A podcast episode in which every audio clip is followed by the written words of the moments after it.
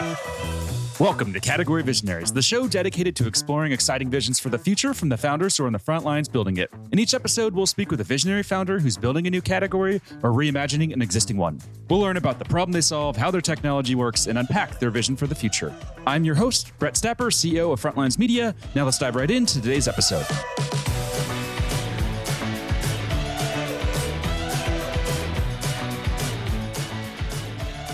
Hey everyone, and thanks for listening. Today I'm speaking with Zaedo Musa, CEO and founder of Superb, a guest experience management platform that's raised over 13 million euros in funding. Zaedo, thanks for chatting with me today. Thank you so much for having me, Brett. Yeah, no problem. So before we begin talking about what you're building at Superb, let's start with a quick summary of who you are and a bit about your background. My name is Zaedo. I'm uh, the CEO and founder of Superb. I came from uh, a very um, nice team building the early Jonah Juice, juice and coffee chain and since then been very active in in building different tech startups tech companies and and now trying to change the restaurant industry with superb. Very cool. And to dive into superb in simple terms what problem are you solving and who are you solving that problem for? So superb is a guest experience management platform that is built for restaurants to give them control of their data and control of their their guest insights. What i saw early on was that restaurants are using outdated systems that do not really help them in their daily work. They don't really uh, integrate and give them any context.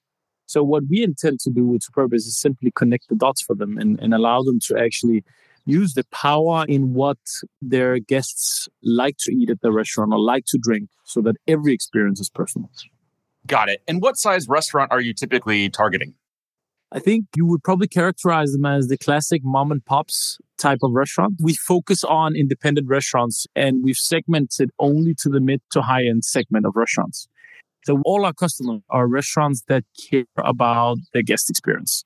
When you walk into the restaurant, everything is thought through. Got it. That makes sense. And how are they currently managing the guest experience? Is there a legacy tool that everyone uses but everyone hates? Is you know, are they doing nothing? What does that look like when it comes to solving the problem today? So if you look at restaurant technology today, most of it is dominated by marketplaces or discovery platforms that essentially are really good at driving more traffic to your restaurant. That obviously means that these platforms on the market have matured a lot on the guest experience side, right? Made it easier to find and book a restaurant. But we feel that they have somehow forgotten the restaurant and the whole um, back office of a restaurant, right? Because that also influences the guest experience. And what we have done is, is simply given them a stronger backbone to run the restaurant. We cover everything from when you make a reservation online to you order in the restaurant to you pay and leave in one full circle. And they don't really have alternatives today. What they tend to use is a fragmented set of tools that doesn't really do much than that one static action for them taking a reservation or creating a, a bill or taking a payment. And we're trying to elevate that a bit for them to actually be the the helper to their work. And do you find it hard to convince independent restaurants or you know kind of the mom and pops to invest in technology? Or how do these you know types of customers view technology today? What we definitely see is that there's a new generation of restaurateurs, a new generation of chefs, a generation that have been born with technology and that really understands the power of technology and how it can not only help them elevate their guest experience, but also elevate their working experience, not only for them, but also their teams. And, you know, it's like for somebody working in tech, imagine if Slack stopped working for two days, right? Times. yeah, it's happened a few times lately. Yeah, yeah, yeah. So people can definitely identify the pain of that, right? And it doesn't require much convincing actually to sell to them. We try to give them an understanding of the promised land. We try to tell them where can guest experience management take you versus where you are today, right? So we are very much focused on painting a, a story for them where they understand how are they working today and how does the new way of working look like for them. Makes sense. And you launched in 2017. How much traction have you seen so far? So we're represented in over 20 countries today. We are probably the industry leader for mid to high end segment of restaurants in, in Europe. We haven't entered other key markets like the US, Asia, and the Middle East uh, yet. So there's a great future ahead. We have already surpassed the 2 uh, million euro AR mark. So we are a post Series A startup that have checked off most boxes. And the boxes that I check off is one, build a brand, two, build a team. We're 100 people today, build a strong sales force, and build a predictable commercial model. And those boxes are checked off. So I think that is the most important traction for us. Nice. Makes sense. And when it comes to market categories, how do you think about them? You know, is, is, guest experience management an established category? Is that one that you went out and created yourself? Or what does that look like? So, what we are essentially trying to do is to introduce the notion of hyper personalization for restaurants, that they can treat every guest in the most personal way and give them the most personal experience ever, right? So you really feel at home as a guest in, in the restaurant's uh, dining room. We launched guest experience management as the anchor point to really understand what we are doing, the problem we're solving, right? We invented GXM as a new category because we looked at the current categories you have on the market, like reservation systems or point of sale systems and stuff like that. And we saw that we did not really fit under them. And also we we did not really wanted to get stuck under one of them because we're really that different as a platform. So we built the guest experience management a bit as the restaurant equivalent of a CRM system to really uh, enforce the notion of collecting your data and be able to connect the dots in the data to be able to use it, right? And so far, it looks like restaurants really get it. We see many restaurant managers changing their title to guest experience managers. But it's not only the restaurants, it's also um, other restaurant technology on the market that have started to tap into this category, which is amazing. I mean, the industry needs to understand that we need to change things and we need to shake up things to transform the restaurant industry for the better, right? You've seen amazing innovation in terms of how you cook the interior space of a restaurant, digital presence of a restaurant, how high quality the service is when you sit in a restaurant. But now comes the time to give something back to the guest, right? And, and that is the data. That is where you find the secret to actually be able to elevate your restaurant experience even further. And for that, guest experience management was a term that was really needed. And I'm super happy that we designed that for the industry. And how did you learn about the idea of category design? Were there any specific books that you read, or did this just all come naturally to you? I've been very inspired by Salesforce and the build up they did and the creation of the SaaS category. I think that is probably one of the single most important category developments in technology in the last decade, right?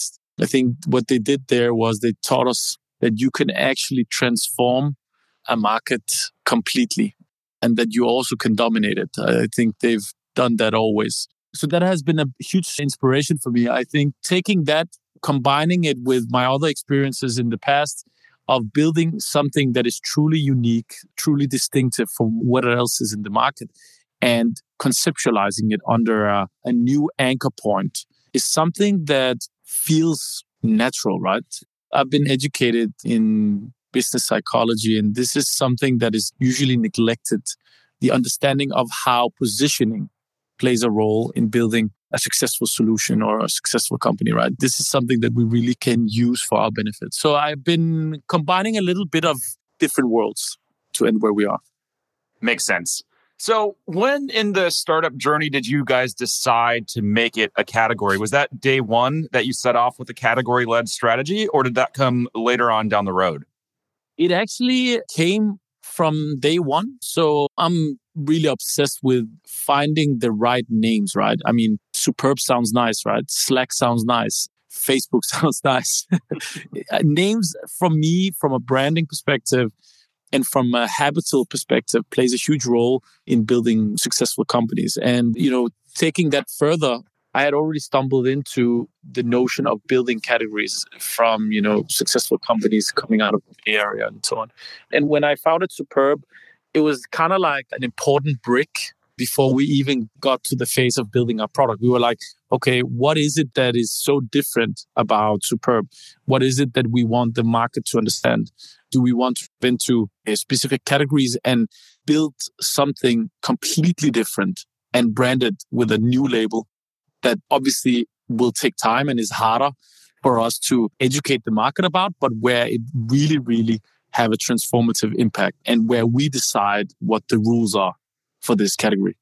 And we chose obviously the, that already the first week, right? So mm-hmm. never regretted it since. yeah, one of the things that I hear a lot about the process of category design or category creation is it, it's hard, right? You have to you know convince people to do something they haven't yet done before, and a lot of investors I see and a lot of you know analysts and, and even customers sometimes say, you know, don't create a category, just go to an existing one and, and try to disrupt that. Did you have people who were against the idea of category creation for you and, and they wanted you to go to existing categories? Or was everyone on board from day one? I think when you are um, in the early days, it's up to you to decide and define how you want to go to market. And for us, there wasn't many people to actually stand against that. But it is also a bit dangerous when you want to raise capital to go out and say, hey, we are trying to reinvent the world, right? We are building a completely new category. Nobody knows anything about it, but we need a lot of money to tell people about it and build a brand around it, right? Because that is so much harder. The easy way would be to say, hey, we've built an all in one platform. You have a booking system, you have a point of sale system, you have a payment solution, and then you have a lot of other features around it. And what we do is we try to gather all your data from these systems on the one platform. But it kind of like removes the magic around this. And that is the actual vision of what you want to build. So what is the actual outcome for the, the customer in using such a platform? And it was actually clear to me from day one that we needed to place it under a specific umbrella for the customer to really understand that we are building something completely new. And it's also, I think, the hardest part is telling the customer you need to leave the old and work with the new, right? But it also creates a lot of energy um, for the customer and a lot of trust in a better future, specifically for them in running their restaurant. Makes sense. And if we zoom out into the future here, you know, let's say five years, what will the future of guest experiences look like and what role will you play in shaping that future? What we believe is that restaurants and in general in hospitality and other industries, personalization will be more and more important, especially when we talk about experiences. What we've learned already after the pandemic is that we become more and more picky. We appreciate higher quality moments than a lot of moments uh, or a lot of experiences. Very few good dining options than many. And I think that trend is going to continue. And for restaurants, they need to find ways to elevate their experience to constantly be more and more relevant in the customer's mindset. And that's hard because more and more restaurants are going to open up. That's what's happening after every crisis. And restaurants in general are pretty resilient, but they really, really need to do their work and their part to be so different as a brand and not just as a restaurant.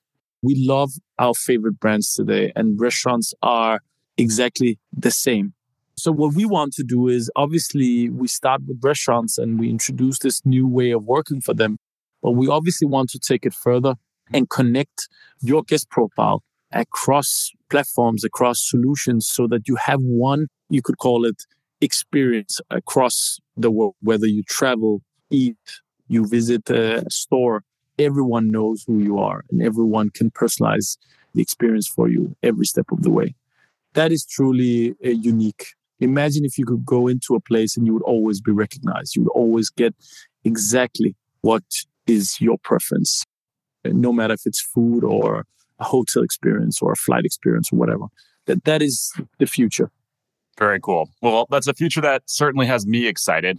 I think that's all we're going to have time to cover for today. So before we wrap up, if people want to follow along with your journey, where's the best place for them to go? And if they want to get in touch, what's the best way for them to do so?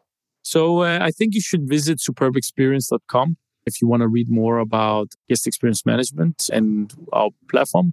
I would also recommend you to follow our Instagram, which is also called Superb Experience.